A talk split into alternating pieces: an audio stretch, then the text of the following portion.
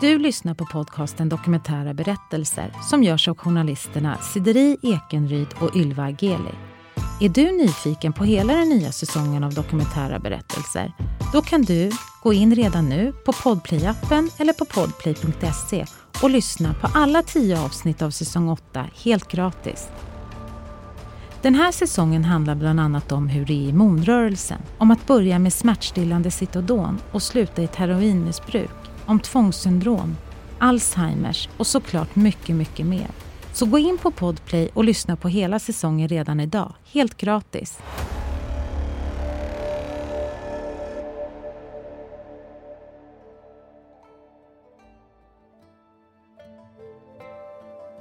Det här är det andra avsnittet med Angel som kallar sig själv för Änglaschaman och som gör onlineläsningar av tarotkort på Youtube där hon har cirka 1500 följare. I det här avsnittet djupdyker vi i tarotkortens historia och hur de används idag. Så att använda eh, lekarna blir ju som ett verktyg till att kunna ta sig liksom från det man ser här i den här verkligheten till att connecta med det som man får till sig från andra dimensioner. Och för att lära oss mer om nyandlighet och tarotkort så pratar vi med Peter Åkerbäck, doktor i religionshistoria vid Stockholms universitet. De användes ju från början som spelkort. Eh, och det är först på 1700-talet någon gång så, som man börjar eh, kunna använda dem för att läsa i. Vi vill också veta om Angel har svar på följande fråga. Du vet att jag gör den här podden med Ylva? Ja. ja hon kommer klippa det här. Ja. ja och så bara tänkte vi så här, ja men har hon och jag levt ett tidigare liv ihop?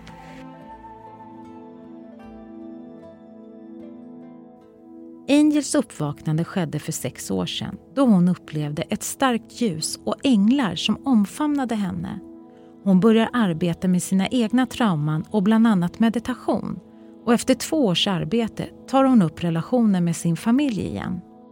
När de här änglarna kommer, på vilket sätt? Är det att du hör dem precis som du och jag sitter och pratar? Ser du dem precis lika tydligt som du ser mig? Eller är det lite liksom genomskinligt? Hur går det till? Ja, alltså det är det här, det är det här också. Jag, alla människor är medialt öppna. Alltså det är min starka tro. Och, och sen så ju mer ego och smärtkropp man har i vägen desto svårare har man att få kontakt liksom. För det är ju vägen som en blockering.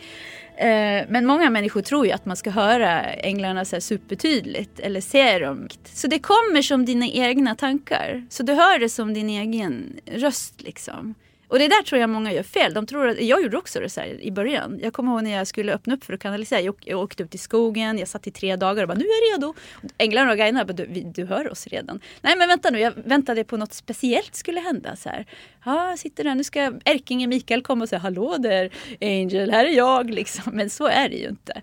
Och tre dagar, de skrattade då. Jag hörde hur de skrattade åt mig som vi är ju här, vad är det du försöker göra liksom? Jag bara satt och väntade och gjorde så här. Jag var på Omberg, jag vet inte om du vet Omberg ligger i um, Sveriges hjärtchakraberg, det ligger där jag bor i alla fall jättehöga frekvenser där så jag var där i tre dagar och tältade och gjorde massa övningar för att öppna upp så här, och de skrattade åt mig hela tiden. Och den tredje dagen så var det så här, då hade mitt ego brutits ner lite det här att det ska vara så speciellt liksom. För det är inte speciellt. Det är, inte, det är faktiskt inte så himla speciellt. Alla har tillgång till det här. Och när änglarna kommer, ser du liksom, jag tänker när man drömmer och ja. fantiserar, nu kan jag se mitt kök hemma. Liksom. Ja, exakt så. Är det så? Precis så är ah. som man säger. Ah. Sen är det ju olika för alla. Alltså vi har ju olika typer av förmågor och utvecklade sinnen.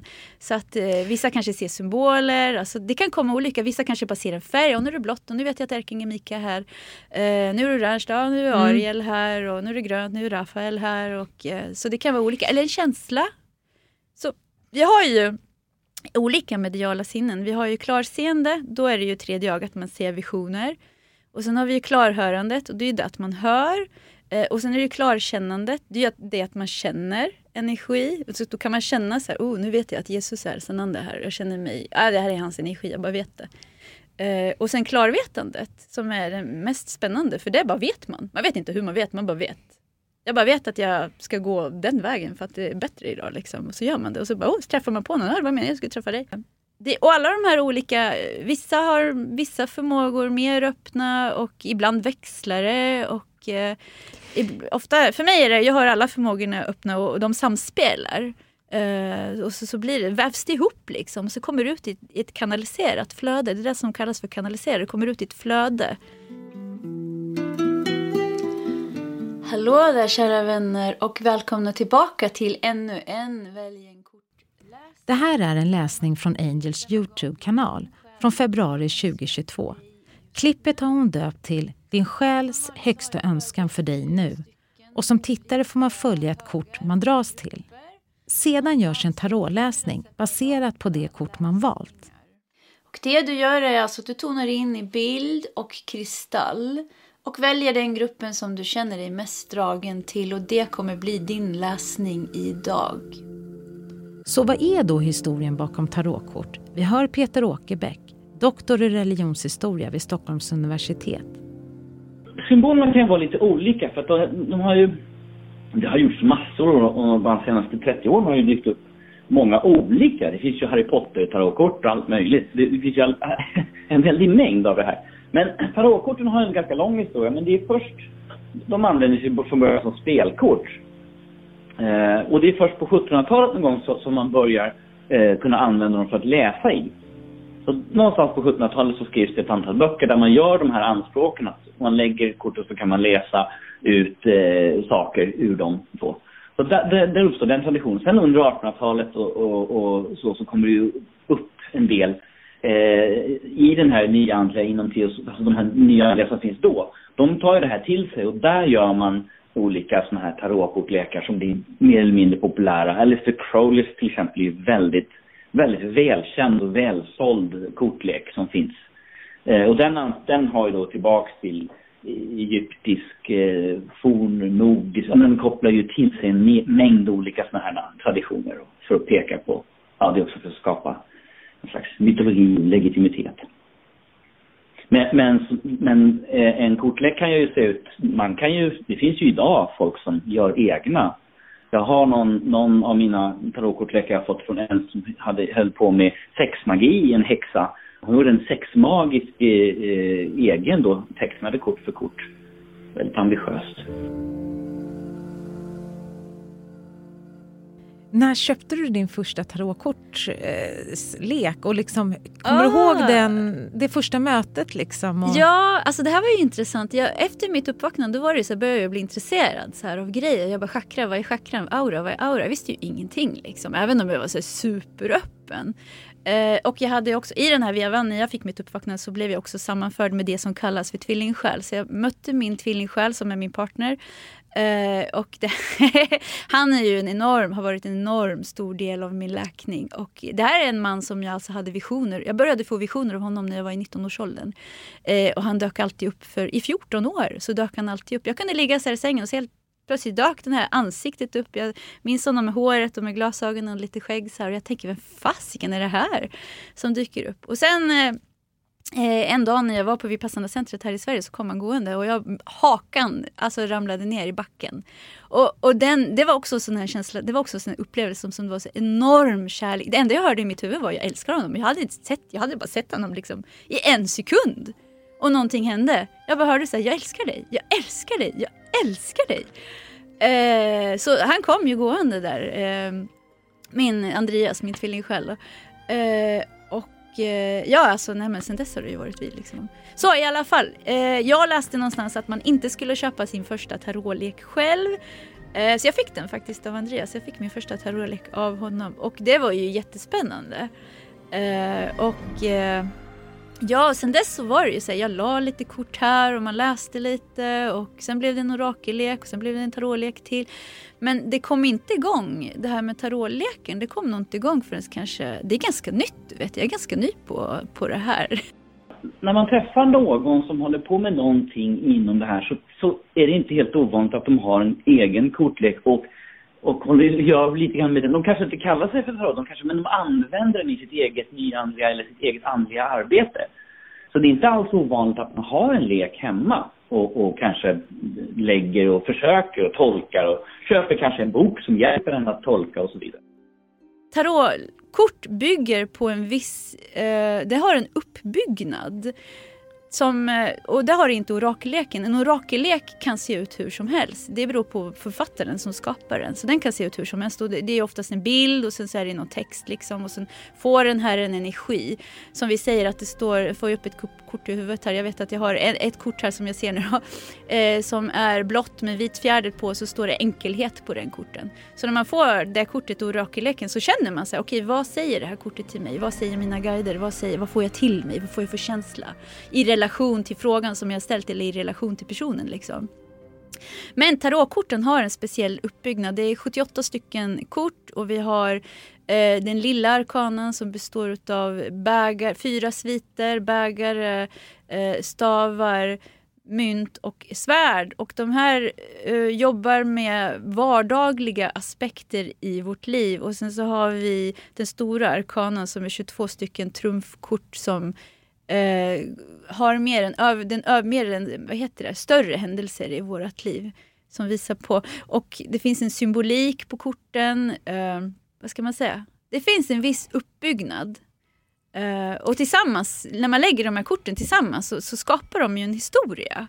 Så att man kan se liksom, om man får de älskande tillsammans med, med, vad ska man säga, eh, med tre i svärd som står för hjärtesorg. Tre i svärd står för hjärtesorg och de älskande står för kärlek. Då, då ser man ju, okej okay, det här är ju någonting på gång. Men med stor kärlek, för de älskande handlar oftast om någon slags stor kärlek, viktig kärlek.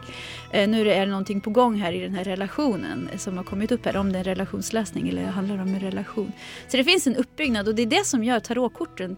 Jag älskar tarotkort, det är så spännande. Eh, för varje, man kan skapa en relation till varje kort. Liksom. Och det finns en symbolik bakom korten. Uh, som är, är det liksom, du, har, du har så mycket, som, mycket bilder och symbolik på korten så det går ju liksom att eh, analysera och i, i, samband med ett annat kort och i relation till personen som man läser av. Så att det är en levande värld. Tarotkorten är verkligen en levande värld. Korten så att säga är ju bara en port in till... Peter Åkerbäck igen. Till att hitta de här eh, korten i sig säger ju inte mycket utan det handlar ju om att man, de personerna i sig ska tolka korten. Så de är en port in till någonting annat, någonting större. Man ska ur de här korten kunna hämta kunskap. Så att det måste komma i ett, ett i då, då, då sker det här i, i när personen, när, när den som lägger tarotkorten lägger korten och den som den samtalar med, den försöker ju att så att säga hitta, vad, vad kan det här handla om, vad vill du ha för svar på för frågor och sådär. Och ibland blir det, det en, en duktig, ett duktigt medium eller tarot får ju, får ju oftast, då får man den här känslan av wow, de ser någonting som vi andra inte kan så att säga. Det är nästan skrämmande hur träffande Angels läsningar kan upplevas. Samtidigt har vissa klipp flera tusen visningar. Alltså borde fler av oss som tittat känna sig träffade av samma tarotläsning. Vi ber Angel förklara. Det är ju så här att lagen om attraktion du har en vibration. Du har en vibration. Din vibration består av dina tankar och dina känslor och ditt liv. Liksom. Det är ditt liv. Dina tankar och känslor, det är din vibration. Det du tänker och, och känner skapar din vibration. Eh, går du omkring och tänker bittra, sura tankar, då fasken kommer du attrahera in sura, bittra tankar. Busschauffören kommer vara sur mot dig, du kommer ha konflikt. Så här. Ja men attraktionslagen, det du vibrerar, det attraherar du. Så högarna som jag förbereder så här, de har ju en vibration. Så det du gör, du känner naturligt, vilk, det, här känns, det här känns rätt det här känns rätt. Och det vibrerar med dina tankar och känslor och din, din värld. Så då blir det ju så att det blir rätt. Så det är liksom ingenting magiskt egentligen i det. Nej, men jag, det, det, det, jag tänker är att liksom, om tusen pers väljer kort så kommer alltid någon... Hur, liksom, då tänker man att det kanske skulle vara tusen kort för att det ska matcha tusen personer. Vi kanske inte är så komplexa vi mänskliga varelser. Nej, det är det jag vi menar. har liknande problem. Alltså liksom, och det ger resonans på olika sätt. Om jag säger att du har problem med det här, då, då relaterar du det till ditt problem och din situation. Medan en annan person relaterar det till sitt problem, sin situation, även om era problemsituationer är helt olika. Med Hedvigs hemförsäkring är du skyddad från golv till tak oavsett om det gäller större skador eller mindre olyckor. Digital försäkring med personlig service, smidig hjälp och alltid utan bindningstid. Skaffa Hedvig så hjälper vi dig att säga upp din gamla försäkring. Hedvig Hemförsäkring, ett klick bort. Det är lite grann det här med att man, man blir ju sedd och bekräftad i det här samtalet och du kanske har ett problem i, i, lite grann funkar det ju som att gå hos en terapeut. Du får säga dina saker, du får svar och en, en duktig Kortläsare kan ju också komma med råd och lite sådär och, och, och, och, lyssna. Och det kan ju få en att må bra efteråt eller känna sig, ja, som, som att man går till en typ terapeut. Så att det, det förvånar mig inte alls. Man blir ju sedd och förstådd och någon som tar ens problem på allvar. I samband med sitt uppvaknande upplevde Angel ett stort kall att hjälpa andra med sin mediala förmåga. Så hur är då den så kallade andra sidan konstruerad enligt henne? Hur är livet på andra sidan konstruerat? Det är ju superspännande. Liksom. Och det är ju en väldigt, väldigt, väldigt stor fråga. Alltså som mitt sinne inte kan eh, ta in, min medvetenhetsnivå. Jag behöver ju vara där för att kunna förklara det liksom fullt ut. Vi är ju begränsade. Eh, är man upplyst så har man ju tillgång till en, liksom, då har man ju väldigt högt medvetande. Men man, vi kan säga så här, det är inte svart eller vitt. Det finns inte den här sidan och den andra sidan. Utan det finns mängder med olika dimensioner som själar kan befinna sig på på. Och ännu högre än så så existerar ju inte ens själen. Utan vi är ju ett med allt som finns och inte finns. Vi är bara ett stort varande, det är därifrån vi kommer. Det är här vår själsresa började. När vi bara var ett stort varande, skaparen, eh, Gud, vad man nu vill kalla det, källan. Alltså det stora varandet. Liksom. Som, och det stora varandet finns i allt. Det finns i koppen, det finns i bananen, det finns i mig, det finns i dig. Det är bara, ett, det är bara en grundenergi i, egentligen. Liksom. Eh, och det var här alltså vår själsresa började. Då vi separerades från det stora varandet och blev en individuell själ. Eh, och sen begav vi oss ut på vår unika själsresa för att utvecklas och expandera. Och om vi säger så här, själsfamilj, hur, vilken själsfamilj kommer man ifrån? Och då finns det liksom en teori här som, som jag resonerar väldigt mycket med när jag kanaliserar. Och det är liksom, liksom när vi separerar från det stora varandet så släpper det stora varandet en bit av sin energi som man kan se som ett kosmiskt ägg. En bit av energin separeras och skapar ett kosmiskt ägg. Och själarna som skapas ur ett kosmiskt ägg, de blir själsfamiljen. De kommer från samma grundvibration. Så där finns det en enorm igenkänning. Som, som Andreas och jag, vi kommer från samma kosmiska ägg. Liksom. Tvillingsjälar, då är man bara två som föds igen. Då har man varit två personer som bara kommer från ett ägg. Och sen är det liksom, finns det, finns, ibland finns det ett, väldigt sällan att det bara kommer en själ ur ett kosmiskt ägg. Mm, det vanliga är ju 25-30 personer som är i en själsfamilj. Eh, jag vet inte exakt ärligt talat. Och eh, det är ens själsfamilj. Liksom. Och de här personerna är extremt, det, det går inte att missa om du möter någon i din själsfamilj. Det blir liksom en högre kontakt, det, blir, det handlar om läkning, det handlar om kärlek, det handlar alltid om någonting andligt. För ni väcker varandra på en väldigt djup och hög nivå. För det här är ju precis i källan. Liksom. Ni, er grundenergi där ni kommer ifrån. Det verkar alltså som att nyandligheten ökar, framförallt på nätet. På både Youtube och TikTok syns innehåll om kristaller, astrologi och tarotkort. Vi undrar om det finns någon kritik mot det nyandliga. Peter Åkerbäck igen.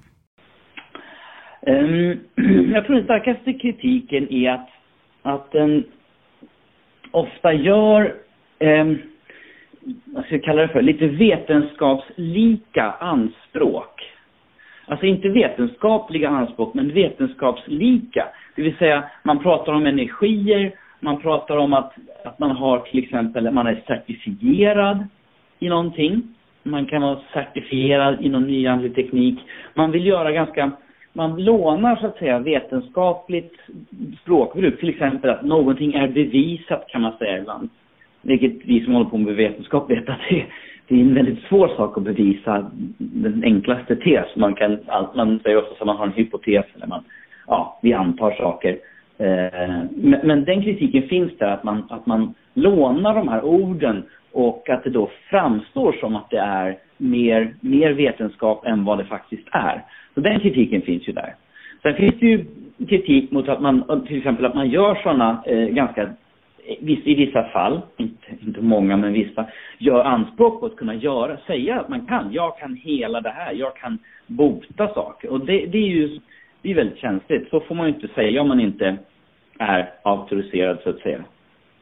Eh, så där har vi, det har vi ju sett hårresande exempel på genom åren med, med folk som påstår att de kan bota cancer och sådana saker. Och det, det är ju ganska starka anspråk och där kan ju människor hamna i kläm också. Det, det, när, när de ger sig in på att, var, att säga att det här är vi kopplat till till exempel kvantfysik, det här är så kvantfysik eller sådana saker.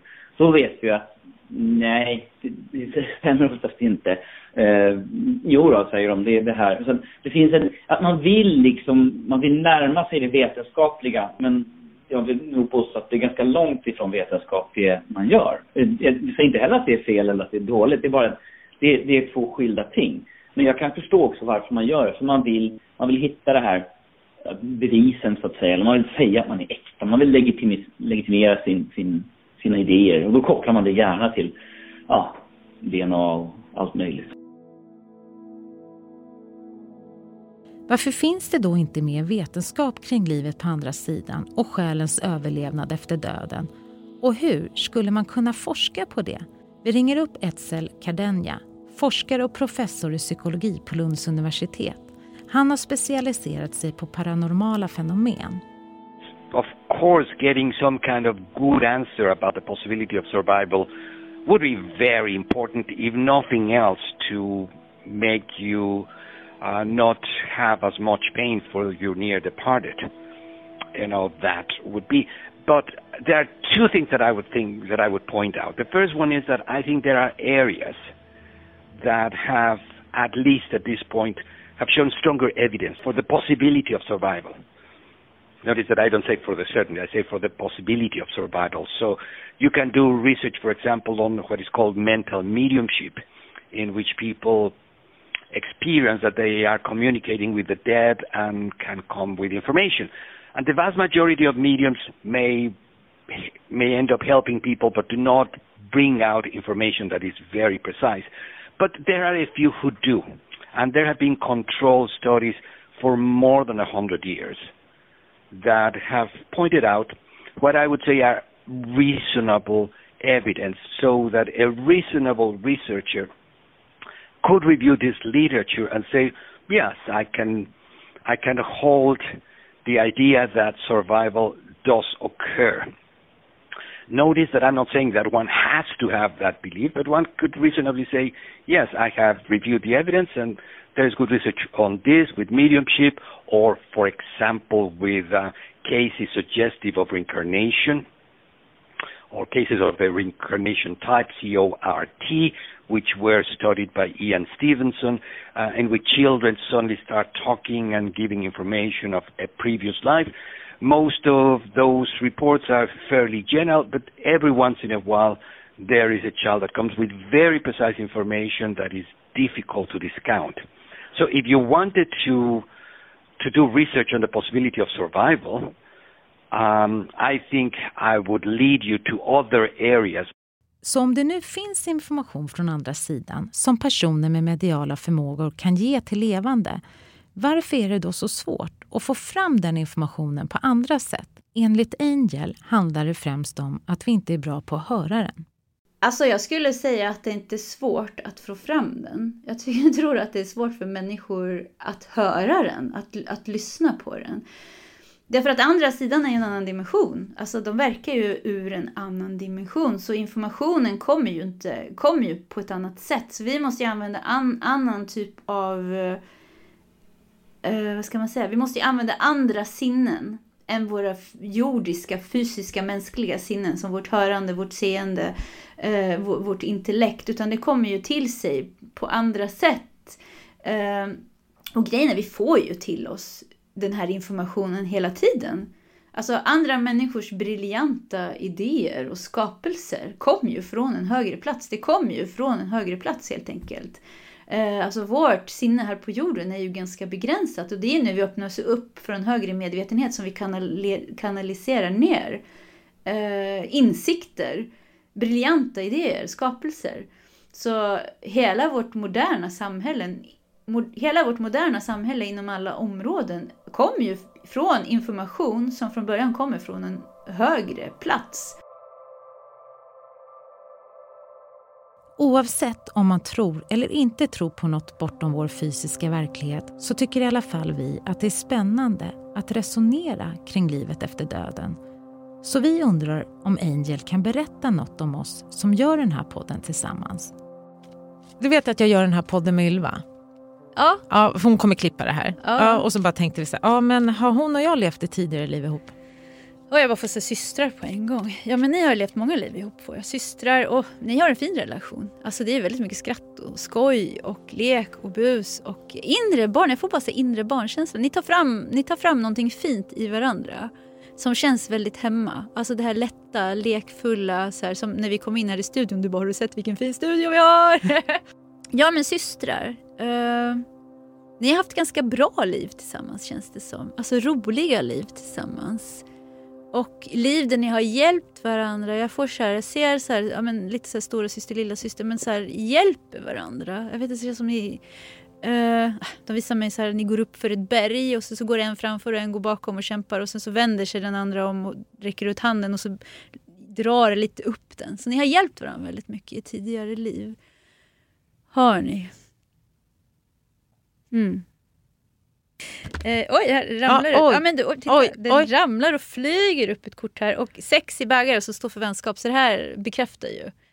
Eh, det här bekräftar ju precis det som vi pratade om Ylva. Det finns verkligen en jättefin vänskap här som, som kommer från tidigare liv. Eh, mycket minnen, ni har mycket själsminnen tillsammans. Era själar har haft kul. Alltså, jag skulle säga att ni till och med är galaktiska själsfränder. Det här är en själsfrände, hon är ju din själsfrände. Alltså hon är ju en själsfrände. En själsfrände är ju någon som vi har levt liv med eh, tidigare. Helt enkelt. Det var en själsfrände. Levt många tidigare liv med. Det kan vara en karmisk själsfrände och då är det att det finns karma. Liksom. Eh, Man har levt många liv tillsammans och det har skapats ett karma. Men hon känns inte som en karmisk själsfrände utan en ren alltså, själsfrände. Ni är vänner, ni har varit vänner, ni har varit systrar. Ni har hjälpt varandra i tidigare liv. Ni har haft ett liv som partners. Ett liv som partners. Men den energin är inte så stark. Så, så det är väldigt så här, litet. Och den var ganska jättekonstig information. Den var väldigt så här, vänskaplig. Och ni kom på att ni var bättre som vänner. Helt enkelt. Och sen blev ni vänner istället. Um, känns det som. Så ni har haft många fina liv tillsammans. Och det livet som partners som ni levde då, det var väldigt baserat på vänskap.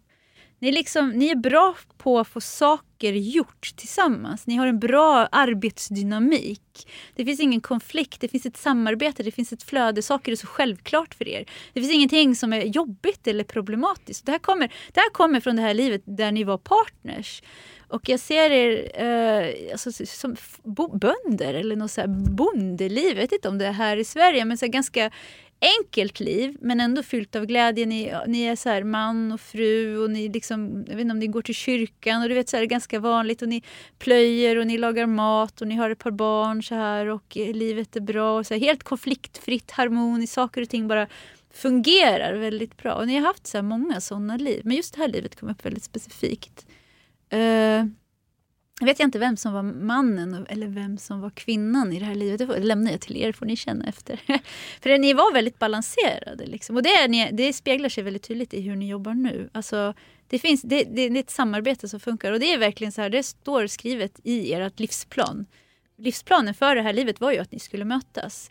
För att stötta varandra, precis som ni gjort i många andra liv. Och till att kunna utföra eh, det här projektet som ni håller på med, med, med, med podden. Och mycket annat. Så att det liksom står så här, ja jag ska träffa Ylva, ja, jag ska träffa Sidiri liksom och sen så har ni gjort det. Eh, Så det har funnits en högre plan, absolut. Och ni jobbar ju jättebra tillsammans. Det stämmer? eller? Det stämmer 100 procent. Efter den här intervjun får vi ytterligare en läsning om vår relation av Angel. Det här får hon till sig efter att ha mediterat om oss. Okej, Ylva och Sidiri, eran uh, själskoppling. Varför har ni träffats i det här livet? Vill du höra en längre läsning som Angel gör om oss två? Kika då in på Podplay, helt gratis. I nästa avsnitt Jag har varit väldigt sportig och levt ett liv som alla andra. Och därför blev chocken så mycket större. När mina läkare sa att jag hade en kronisk sjukdom som de inte kunde göra någonting åt. Vi möter Peter som i 20-årsåldern fick reda på att han var njursjuk och behövde en organtransplantation för att överleva. Och glöm inte att alla avsnitt av säsong 8 finns ute redan nu, helt gratis på Podplay. Och vill du komma i kontakt med oss som gör den här podden och dela med dig av din livshistoria? Mejla oss då på kunskapsstudion gmail.com.